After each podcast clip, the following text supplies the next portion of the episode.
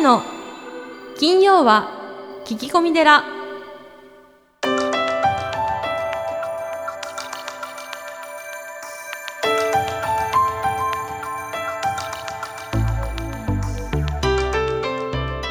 ようこそ架空のテラスタジオにお送りする長谷の金曜は聞き込み寺。ナビゲーターの南雲もぐなです。群馬県太田市は随願寺住職であられるはずさん。今月もどうぞよろしくお願いいたします、はい、よろしくお願いします。ポッドキャストネームレックスさんです。長谷さんこんにちは。はい、こんにちは。最近よくニュースなどで耳にする引きこもり問題、えー川崎でも信じられない悲惨な事件がありましたが、えーこの引きこもりは若い方だけではなく40代50代と年齢を問わないものなのですね。えーいつから日本はこのような国になってしまったのか、えーでも嘆いているだけでは何も改善されないと思います。長谷さんはこの問題についてどう思われますか？っていうですね。うん。まあ、確かにこの引きこもり、ね、よくネットなどでも耳にしますしニュースなどでもねよく見るんですがうん、どうですか？あのーこの前川崎で事件があったじゃないですか。はい。えーね、えーお子さんたちがこう負傷するというですね、大変あの残念な事件があったんですが、あの日本には60万人の引きこもりの方がいらっしゃるということは、まあ前から分かっていて、あ60万人なんですはい、ね、すごい数ですよね。おー。はい、あのお父様お母様と暮らしていてもお仕事をされていなかったりすると、まあ、引きこもりになるんですけれども、うん。あのーまあああいうこう園児を襲う弱いものを襲うということはですね、うん。やはりあの世間からこう切り離されているといううん。あの気持ちがあるんだと思うんですね。うん。であのマザー・テレサさんが、はい。うん、愛の反対は無関心とおっしゃっておられましたけれども、はい。あのやはり私たちはもっともっとですね、うん。こうつながらないとうん。いけないなあのうん。排除するんではなくてですね、うん。つながらないといけないなと思っていて、はい。まあ、あのうちの社服でもですねうん。今あの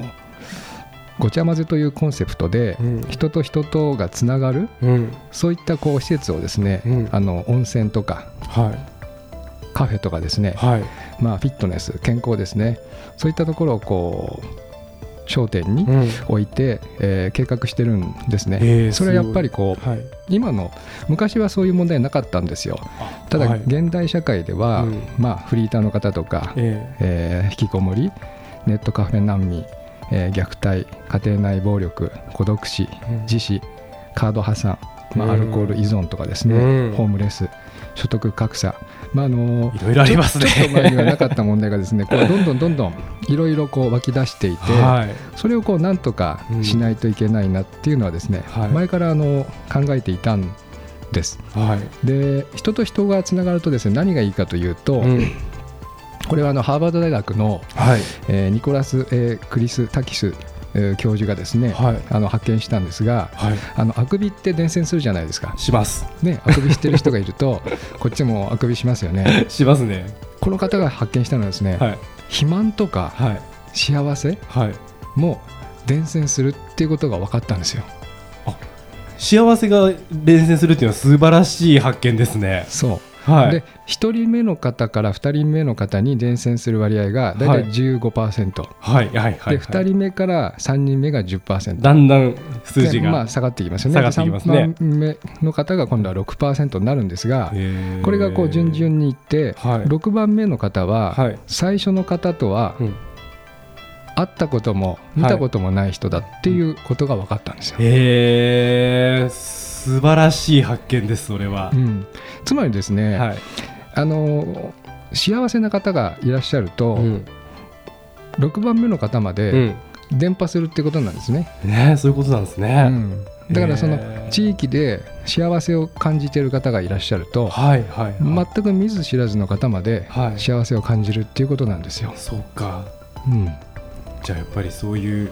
ね方が逆に言うと、はい。引きこもってる方が60万人いるっていうことはですね、はい。60万人不満を持ってはい。こう自分を認められてないっていう方がはい。日本中にいらっしゃるってことなんですね。うん。で逆にこの方たちがうん。もっといろんな方とつながって、うん。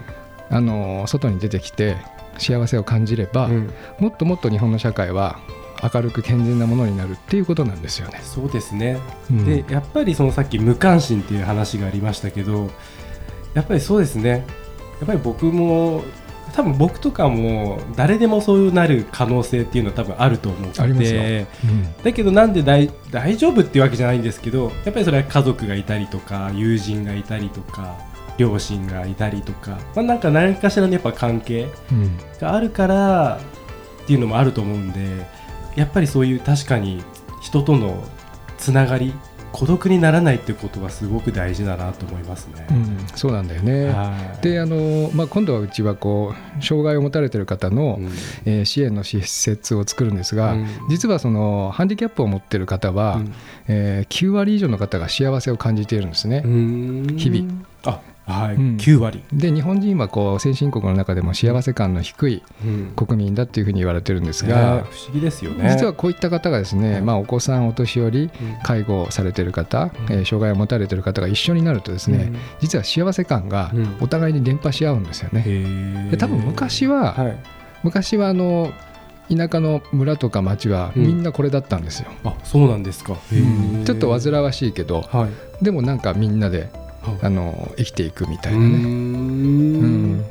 そうなんですね。これがねあの、い、ろんな問題をはい僕は解決するんじゃないつながる社会っていうことがですね、悲惨なこういう事件をなくす、うん、うん一番のいい方法だって思ってるんですね。なるほどわかりました。うんいやレックスさんいかがでしたでしょうか？なんかすごく心に響くお言葉をありがとうございました。はい、ありがとうございました。さあそして今月のゲストをご紹介したいと思います今月は人とホスピタリティ研究所所長の高野昇さんです。えはずさん今回高野さんどのようなご縁でゲストに決まったんでしょうか？あの高さんはですね、あのお寺関係でさまざまなことをされていて前からあのお知り合いだったんですけれども、えー今回あのちょっとしたご縁である方の講演会で一緒になりましてですね、あそうだったんですえねーあのぜひきちんと、はい。おインタビューさせてくださいということで、えーお願いしまして、えー来ていただけることになりました。なるほどわかりました。じゃあそはずさんそろそろスタンバイの方よろしくお願いいたします、よろしくお願いします。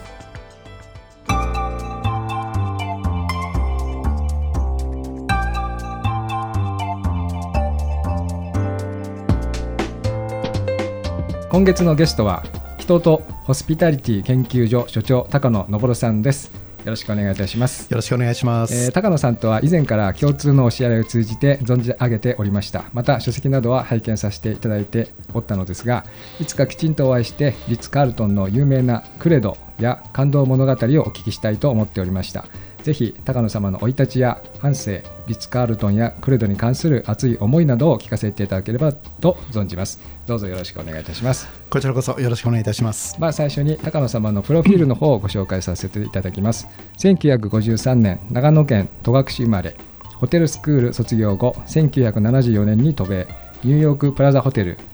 サンフランシスコフェアモントホテルなどでマネジメントを経験。1990年、サンフランシスコのリッツ・カールトンの開業を参画。1993年にホノルルオフィスを開設。翌94年に日本支社長として帰国。日本におけるブランディング活動をしながらシンガポール、ソウル、バリ島のリッツ・カールトンの開業をサポート。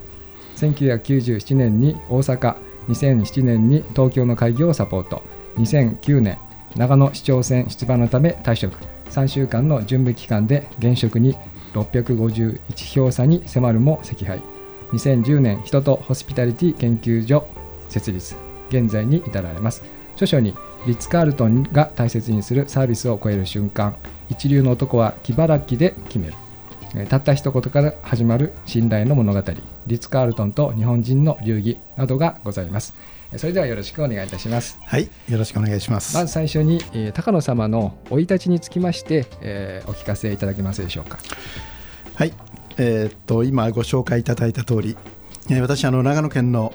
えー、戸隠村当時ですね戸隠村で生まれまして、はい、えー、実は子どもの頃はですね非常にあの人見知りでしてね、えー、人前に出れなかったんですね。もう家に人が来ると押し入れにあの隠れているような、えー、あの人が苦手な人間で、はい、えー、学校もですね、えー、今で言えばもしかすると引きこもり状態になって学校に行けなかったくらいな子どもなんですけどね、えーまあ、当時あのありがたいことに田舎にはガキ大将ってのがいましてね、こういうのが引っ張り出すんですよね、だから学校にもなんとか行けたっていうくらい、えー、人前に出れなかった人間なんです。だから、えー、ホテルで今ねホテルの仕事やって今人前で講演とかさせてもらってるっていうのはですね当時の私を知ってる人からすると多分全く信じられない姿なんじゃないかなと思うんですね。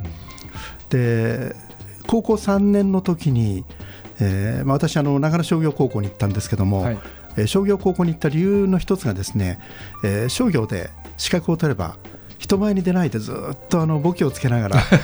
生きていけるんじゃないかと思って、はい、商業高校行ったんですけどどうもそんな仕事はないということに早々に気がつきましてね。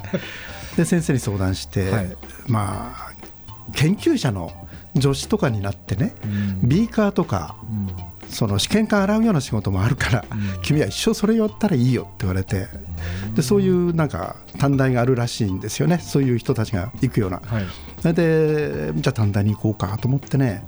えー、商業高校からとある短大を紹介してもらってそこに入る予定だったんですよ、うん、で勉強してたらですね、えー、当時建設時代だったか高校3年生っていうあの雑誌があったんですけどねその中に小さなあのはがきが入ってたんですね、はいえー、それがですね、えーえー、1974年の4月に開校する日本ホテルスクールの、まあ、当時あのプリンスホテルスクールって言ったんですけど、はい、この開校案内の資料請求はがきだったんですね。でなんかホテルスクールって言っても分かんないしホテルって言ってもろくなホテルないわけですよ。長野の田舎なんかにいたらね、はい、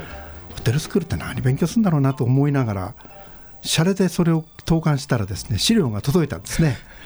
で結構今も持ってるんですけど稚拙な資料なんですけどね、はい、えー、綺麗な写真がいっぱい入ってましてね。でその写真見てたら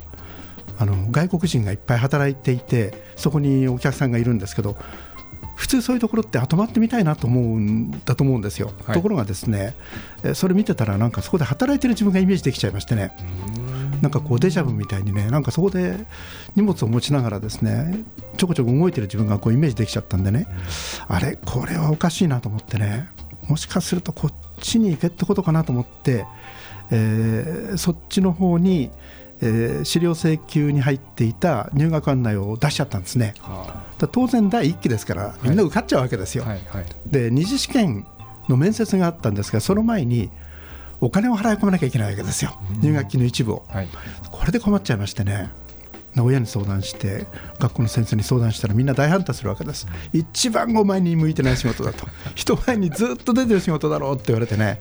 一番向いてないって言われたんですけどもどっか頑固なところがあっていやこっちに行ってみるっつってね、えー、大反対を押し切って入ったのが日本ホテルスクールで私のホテルマン人生の、えー、スタートになってしまったと。そういう流れなんです。変でしょ？本当ですね。ありがとうございます。それからあの渡米をされて、まあ、サンフランシスコ、バリ、シンガポール、ソウル、また東京、大阪の立ち上げという形になりますけれども、ええ、これはどのような流れだったんでしょう？そうですね。あの、はい、ホテルスクールの2年目の時にですね、はい、えー、当然、なんていうんですかね。あの修学旅行みたいなものがあって、うん、えー、3週間アメリカに行ったんですね。でカナダのバンクーバーから入って、えー、ロサンゼルスの南までずっとそのバスで、えー、2週間くらいかけていろんなホテルを見ながらあのこう行くというなかなか贅沢な旅行だったんですけど、はい、当時のその一番、えー、一番っていうのはルートナンバーワンなんですけどね、えー、それとルートナンバーファイブと両方使ったんですが両側に何にもないんですよ。走っていても1時間2時間走ってもえー、なんか田んぼなのか畑なのか。田んぼじゃないですよね日本というところが、ね、畑でしょうね。でそこにですねこうセスナが止まっていてバタバタバタっとこう飛び上がっていってね粉を吹くんですね、はい、でまたこう1時間くらい走っていくと別の畑でねセスナがこうバタバタバタっと上がっていってねまた粉吹くんですよ。で私農家出身なんであこれ農薬の散布だなっていうことは気がついたんです、はい、でもうちの戸隠の田舎の農薬散布っていうのは背中に噴霧器を背負ってねカチャコンカチャコンやりながら親父たちがこう巻くんですね。でアメリカってのは切なかいと思ってねこの国に来てみたいと思っちゃったんですね。でホテルスクールに戻ってずっとアメリカに行きたいアメリカに行って働いてみたいって言ったらですねまた学校の先生たちは大反対するわけですよ。とにかく日本のホテルに入って時期を見て、えー、アメリカにその赴任するようなそういう仕事を探せばいいって言われたんですけどもうこれもね頑固なんです私ね もう行くって決めて3月の頭のもう本当に最後の最後まで就職が決まらなかった3人のうちの1人が私だったんです。はあで先生たちもね、はい、第1期ですから、就職率100%を目指したわけですよ。うん、ところがこの3人が足かせになってでそのうちにこの2人がですね決まっていよいよ私1人が 就職先が決まらない1人だったんですけどね、えー、面白いもんでねアメリカアメリカって言ってるとねなんか誰かが聞いてんですね。で当時当時の文科省から出向で来られてた先生がですね君かアメリカに行きたいっていう高野っていう青年は？って言われたんではいそうですニューヨークに行ってみる気はないか？って言われましてねえ何ですか？っつったら君の出身の長野の北の建設というところがニューヨークにホテルを出すらしいと、で生きのいいホテルマンを探しているんだけれども誰か知らないかって私相談を受けている。行ってみないかって言われてねもう即答で面接に飛んできましてね。それでニューヨークに行くことになったんですね。はい、本当は2年間だったんです、えー、2年間だけ行って会議を終わらせて東京に戻ってきて海外ホテル事業部っていうのがあるんでねそこに入ることになってたんですけどね、えー、行ったらニューヨークが面白いんですよ。もうやっぱりね想像以上にアメリカが面白くてもうどんどん見てみたいしぱり北のホテルは日本人のホテルで、はい、日本人のスタッフもたくさんいたしお客様も日本人だったんでね。やっぱりアメリカンホテルではないんですよ。だからアメリカのホテルを見てみたいなと思ってね、えー、他のホテルに行くためには来たのをやめるしかないわけですよ。でこれもまた大反対だったんですけどやめて入ることになるんですねはいそんな感じでアメリカでの私のホテルマンがホテルマン生活のアメリカでのですね、えー、本当のホテルマン生活がそうやってスタートしました。はい、ありがとうございます。はい、あの書籍にも何度もこう出てくるんですけれども、えー、リッツ・カールトンの、えー、シュルティス氏ですか。シュルティさんですね。シュルティさん。はい。はい。この方との出会いが多分そのリッツ・カールトンそうですね。はい。になると思うんですが。うん。えー、っとその前にあのニューヨークの、えー、北のホテルからプラザホテルっていうのがあって、はい、そこに行きましてでプラザホテルからロサンゼルスのウエスティン・ボナベンチャーに転勤をして、うん、でボナベンチャーを退職してサンフランシスコのフェアモントっていうところに移ったんですね。はい、でフェアモント時代の2年目の時でしたかね、えー、とドイツのベルリンで大きな旅行業界のイベントがあったんですよ。はいこれあの ITB っていうね10万人規模が集まるすごいイベントでね今でも続いてますけど、はい、そこに私がフェアモントの代表の一人として行ってたんですね。うんそしたら昔のウェスティン時代の仲間がですね私のブースに来ましてねあなんだ来てたのかっていう感じでねあの面白いホテルマンを紹介してあげようって言って連れてってくれたんですよ。で我々フェアモントの頃は大きなブースをこう構えてね、はい、えパンフレットも山のように持ってったんですけどその彼が連れてってくれたところのブースは小さなブースでねパンフレットもほとんどないんですけどねこう目のギラギラした人がそこに座ってたわけですよ。はい、で、えー、これがリッツ・カールトンって会社をスタートしたミスター・シュルツィっていう人なんだけどあのお前会っといた方がいいぞって言われてね。で紹介してもらって、えー、シュルツィさんに会ったんですけどねその時の印象がすごくてもうギラッとした目でね僕をこう見てね握手をこうして手を離さないんですよ、はい、で「お前はどこで働いてる?」って「フェアマントです」おおあそこのミスター、えー、スイッグという人は素晴らしい人だと。で彼はアメリカのホテルの礎を作った一人ではあるよと。でも私もこれからは、えー、リッツ・カールトンという会社を広げていくと。もしかすると将来はお前の国の日本にも出ていくかもしれないしアジアにもどんどん出ていくかもしれないよなんていう話をねその当時まだ3件くらいしかない頃ですけどねすごい話をするわけですよ、はい、で面白いこと言う人だなと思ってでもその時にエネルギーがこうこっちに伝わってくるんですよね、でこういう人と仕事したらきっと面白いんだろうなと思いながら、まあ、そこからまたしばらくフェアモントで一生懸命働くわけですよねで結果はやっぱりついてきたんですフェアモントで、はい、で入る時に3年契約で入ってたんでちょうど3年目になった時に契約を更新するわけですよ。でその時期が近づいてきた時にサンフランシスコのフェアモントのすぐそばで建築が始まったんです。でなんだろう？なんだろう？と思って見てたらそのうちに見覚えのある旗がこうピュッと立ったんですけどねこれがリッツ・カールトンの旗だったんですね。あこんな近くにリッツ・カールトンが来るんだと思ってね、はい、もうそれからねランチの時間を見ちゃその周りをくるくるくるくる回ってねこれがあのシュルティさんっていう人のホテルなんだと思いながらね見てたんですね。で契約更新の日にそのミスター・スイクが我々はあなたに働いてほしいと思ってるけどもあなたはどうなんだ？って言われた時に即答できないわけですよ、はい、そしたら彼が窓際に私を連れてってねあのホテルが気になるんだろうって言われてで彼の社長室の窓から実はフェアあのリッツ・カートンが丸見えで お昼に私がその周りをくるくる歩いてたのをどうも見てたらしいんですね。それであそこに行きたいのかって言われて実はミスター・シュルツィと会いました、ベルリンでって言ったらよし分かった。じゃあ応援してやるからあそこ行って働いてみろって言われてね背中を押してくれて移ることになったんです。あそうですか、はい、心の広い方ですね。いやすごいですよ。日本人の経営者ではなかなかそうはいかないですよね。そうですね。いやありがとうございます。あの実は僕もあのリッツ・カールトンさんにはですね大変お世話になりましてあ、の今の奥さんにプロポーズしたのがリッツ・カールトンなんですよ。そう、まあ、ちょっとラジオでは、あの内容は細かいことは喋れないんですけれども、えええ、断らないってことを聞いてたんですね。はい、こういう提案しても絶対にリッツ・カールトンは断らないということで、うん、だからもうあのお盆の忙しい時期だったんですけども、うん、ああしてくれこうしてくれ、はい、まあ、ちょうどあの神宮あの神宮の花火がですね、はい、上がる日にあのそのそれが見える部屋を予約してまあ、いろいろちょっと画策してですねなるほど。やらせてもらった絶対に断らなかったんですね、はい、全部イエスって言ってやってくれたんですよ、さすがだなと思って嘘じゃないと思ってですね なるほど。感動したんですけどもありがとうございます。あのリッツ・カールトンさんが非常にこう大切にされている、えーまあ、ホスピタリティあの書籍の中で、うん、えー、高野様がこのサービスとホスピタリティは違うというふうにおっしゃってますけれども、うん、これはどのようなことでしょうか？うんとですねサービスっていうのは例えば1杯のコーヒーを、えー、10年間リッツ・カートン使ってる人に出すコーヒーも初めて来た方にも同じコーヒー出しますよね。はい、ねただ出し方とかその対応は当然違うわけです。だからまずリッツ・カールトンはあの誰に対しても差別はしないんです。ただ明確に区別をして相手と向き合っていくっていうのがありますよね。それからサービスっていうのは一言で言うといつでもどこでも誰にでも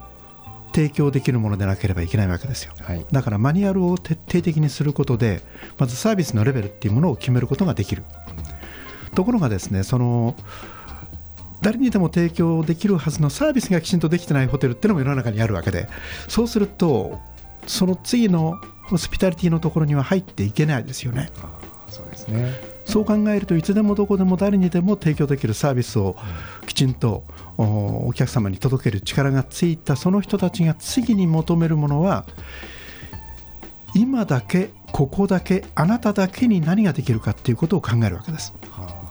だからこのお客様のプロポーズ今だけここだけあなただけの時間のために我々が何ができるかってことをみんなで真剣に考えてそれをデザインしていくわけですよね。これがまあ大きな違いといえば違いですね。はい。あのこうリッツ・カールトンの挨拶というのはこうただ挨拶をするだけではなくてこう体全体で迫っていくというふうに書かれていらっしゃいましたけど、はい、やはりその相手の気持ちに立って相手の心にこう迫っていくということなんでしょう、うん、そうですね。あの挨拶にしろそれから目配せにしろ自分たちの姿勢にしろあの全てがやっぱり自分自身をプロとしてデザインしていくっていうことが前提にあるんですよねだからおもてなしの3要素っていうのは装いしつらいそれからあし、えー、振る舞い、はい、で振る舞いっていうのは自分でコントロールできるんですよ。でしつらいっていうのは例えばホテルのしつらいは、えー、これはもう建築家が作りデザイナーがデザインしてますからそれ以上に自分が関われる部分って少ないですよね。はい、でしつらいは難しいしまあ、振る舞いっていうのは自分でコントロールできるしあと装いもある程度まで自分でコントロールできる。だから自分がプロとしてきちんとコントロールできるところは自分なりにデザインをしていきませんか？でその中で特に大事なのはやっぱり一番最初のお客様に出会う瞬間に挨拶をする。で3回目4回目のお客様には違う挨拶をしよう。毎回毎回いらっしゃいませて頭を深く下げるのが正しい挨拶なのかもしれないけれどもそのお客様にとって快適な挨拶かどうかっていうことを考えてみる、うん、そうすると少し違ったアプローチが考えられますよね。そういうところをこう常に意識しているのがリッツ・カールトンのプロとしての働き方なのかなというふうに思いますね。ありがとうございます、はい、私もあの研修でいろんなホテルに泊まるんですけれども、ええ、やっぱりリッツさんはこう気分がいいというか、うん、泊まってて気分がいいなっていうのは一番感じるんですよね。はい、ありがとうございます。はい、あのなんとなくっていう感覚をすごく大事にするんですね。やっぱりそうですか。はい、なんとなくあそこに行くと気分がいい、はい、なんとなくあそこで朝いっぱいコーヒー飲むと今日いい日になりそうな予感がするとかねそういうのがねすごく僕は大事なことなんじゃないかなと思うんですよ。でそういうのを何気なく醸し出すっていうのは実はそれほど簡単なことではないんですね。うん、そうですよね、はい、やっぱ人間性がにじみ出てきますからね。はい、はい。あの書籍の中で面白い研修をされるなと思ったんですが、ええ、お客さ何何をしたらお客様に嫌われるかということをチームメンバーで考える。こういう研修あまりしたことないなって思うんですけど、はい、これ面白いですね、そうですね。あの視点を変えてみるっていうのがね、はい、とても大事だと思うんですよね、えー、お客様が喜ぶことをしようよ。でお客様に楽しんでもらうことをしようよ。という発想で、えー、アイデアをこう出していくっていうのも一つですよね、はい、でも思い切ってこれやったら絶対お客さん二度と来ないよねっていうのを あえて考えてリストアップしてみるっていうとねやっぱり自分たちであれ？これに近いことちょっと自分やっちゃったかもしれないっていうのが見えてきたりするんですよ。で全てのお客様に喜んでもらうっていうのは無理なんです。はい、でこれあの成功と失敗の方程式っていうのがありますけどね、はい、えー、成功の方程式はないんです。で失敗の方程式は何かっていうと全てのお客様に喜んでいただくっていうことを考えすぎちゃうんです。でリッツ・カールトンのお客様に喜んでもらうっていうのと全てのお客様に喜んでもらうっていうのは違うわけですよね。そうですねそうすると例えば8000円しか払えませんってお客様とあのリッツ・カートンの普段の料金の6万7万あの喜んで払ってあの泊まらせてもらいますってお客様と両方喜ばせようとするとじゃあ8000円払いたいお客様のためには特別価格としてじゃあ今回は8000円でいいですっていうことをやらなきゃいけないわけですよ。はい、これをやりやりたくないっていう意味もやらないんですね。だからリッツ・カールトンを使っていただく。お客様は全てリッツ・カールトンのお客様なのでその人たちには喜んでいただく。でも全てのお客様に喜んでいただくということはリッツ・カールトンの発想の中にはないんです。これ明確に分けてますね。はい。ありがとうございます。ずずずずいがんじ随願寺にまつわる最新情報をずずずっとクローズアップしてまいります。行事のご案内講演会コンサート情報エトセトラさあハッサン今週は何でしょうか？はい、えー、随願寺ではあ皆様の人生相談悩み相談を承っております、えー、メールまたはお電話で、えー、いつでもご連絡いただきたいと思います。えー、宗教仏事のこと運勢将来のこと仕事や対人関係のこと精神的なことご家庭のこと、えー、個人情報はあお守りいたしますのでご連絡いただければと思います。よろしくお願いします。以上ズズズ随願寺でした。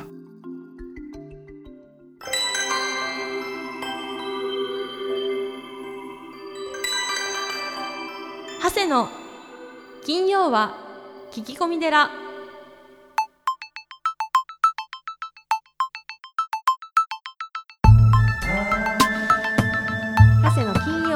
込み寺いかがでしたか？この番組ではリスナーの皆様からお悩み相談メールを募集しています。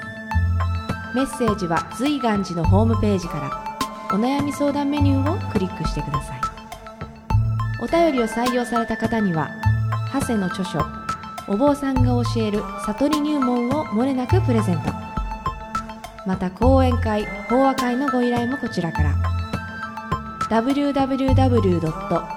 随願寺 .com www. 随願寺 .com